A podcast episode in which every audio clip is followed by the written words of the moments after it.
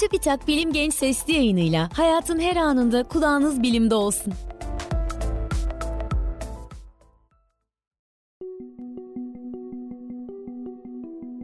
Dijitalleşen dünyanın yeni çevre sorunu. E-atıklar. Oyun konsollarının birkaç yılda bir yeni özelliklere sahip modelleri çıkıyor. Akıllı telefon modelleri neredeyse her yıl güncelleniyor. Daha birkaç yıl öncesine kadar yüksek çözünürlüklü televizyonlara sahip olmak isterken artık 3 boyutlu televizyonlara ilgi gösteriyoruz. Günümüzde kullandığımız onlarca çeşit elektronik cihazın özellikleri her geçen gün güncelleniyor, kapasiteleri artıyor ve tasarımları yenileniyor. Dijital teknolojilerdeki bu hızlı değişim nedeniyle günlük hayatta kullandığımız elektronik cihazların ömrü gittikçe kısalıyor. Bu durumunsa olumsuz bir sonucu var. Elektronik atıklar. Birleşmiş Milletler'in 2020 küresel e-atık izleme raporunun verilerine göre her yıl kişi başı 7,3 kilogram elektronik atık üretiyoruz. Elektronik cihazların üretiminin artması, kullanım sürelerinin kısalması ve tamir maliyetlerinin yüksek olması nedeniyle e-atıkların miktarı her geçen yıl artıyor.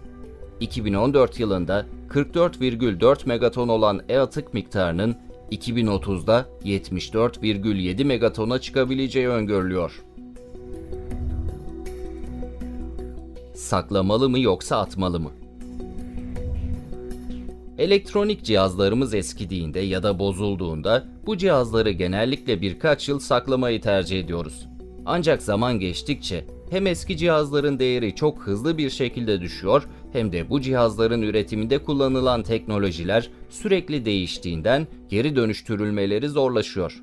Dolayısıyla artık kullanmadığımız elektronik cihazları en kısa sürede geri dönüşüm kutularına atmak en doğru yol. E-atıkların içinde altın, paladyum, gümüş, bakır, alüminyum gibi değerli metaller bulunuyor. E-atıklardaki bu maddelerin değeri yaklaşık 57 milyar dolar. E-atıklar aynı zamanda nadir bulunan birçok element içeriyor. Bu nedenle şehirlerdeki madenler olarak da isimlendiriliyorlar. E-atıklar nasıl geri dönüştürülüyor? Elektronik cihazlar, batarya, devre kartı, katot ışını tüpü, plastik kasa gibi farklı bileşenlerden oluşuyor. Örneğin e-atıkların kütlece %49'unu metaller, %33'ünü plastik malzemeler, %12'sini ise katot ışını tüpleri oluşturuyor. Bu nedenle e-atıkların farklı şekillerde geri dönüştürülmesi ya da yok edilmesi gerekiyor. E-atıkların geri dönüşüm sürecinde ilk olarak cihazın ya da içindeki parçaların tekrar kullanılıp kullanılamayacağı tespit ediliyor. Tekrar kullanılabilecek özellikteki bileşenler belirlendikten sonra geri dönüştürülmesi gerekenler küçük parçalara ayrılıyor. Ardından sırasıyla e-atıklardaki ferromanyetik metaller, ferromanyetik olmayan metaller ve plastik bileşenler kalan parçalardan ayrıştırılıyor. Bu malzemeler türlerine göre geri dönüşüm yöntemleri kullanılarak son ürüne dönüştürülüyor. Elektronik atıklar neden zararlı? E-atıklar çevre ve canlılar için olumsuz etkileri olan bazı zararlı maddeler içeriyor. Örneğin elektronik cihazların kolayca alev almasını engellemek için kullanılan yangın geciktirici maddeler bunlardan biri. Ayrıca elektrik motorlarında, kapasitörlerde, floresan aydınlatmalarda dielektrik madde ve soğutucu sıvı olarak kullanılan ya da e-atıkların yakılması sırasında açığa çıkan dioksin isimli kimyasal maddeler hayli zehirli. Bu maddeler bozulmaksızın uzun süre kalabildiklerinden canlılar için tehlike oluşturuyor. Elektronik devre kartlarında, katot ışını tüplerinde, aydınlatmalarda ve bataryalarda kullanılan civa, kurşun, kadmiyum gibi zehirli etkisi olan elementler çevreye ve insanlara zarar verebiliyor. Örneğin bazı televizyonlarda ve monitörlerde kullanılan katot ışını tüpleri çöplerdeki kurşunun en önemli kaynağı. E-atıklardaki zararlı maddeler çöp depolama alanlarında doğrudan ya da geri dönüşüm işlemleri sırasında açığa çıkabiliyor. Bu zararlı maddeler solunduğunda, yutulduğunda ya da cilde temas ettiğinde vücuda girebiliyor. E-atıkların ne kadarı geri dönüştürülüyor? Birleşmiş Milletler'in e-atıklarla ilgili raporunun 2019 verilerine göre e-atıkların %17,6'sı geri dönüştürülüyor. Atıkların geri kalanına ne olduysa bilinmiyor. Elektronik cihazların içindeki zararlı maddeler geri dönüşüm sürecinde de açığa çıkabiliyor. Örneğin elektronik cihazlarda kullanılan plastik malzemeler ya da kabloların dışındaki yalıtkan kılıflar geri dönüştürülürken düşük sıcaklıkta eritilebiliyor.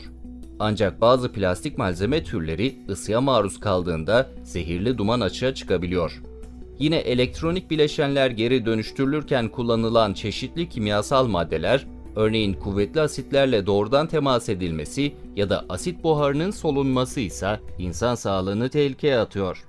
Bu nedenle ömrünü tamamlayan elektronik cihazların yetkili kuruluşlarca ve doğru geri dönüşüm yöntemleri kullanılarak geri dönüştürülmesi gerekiyor.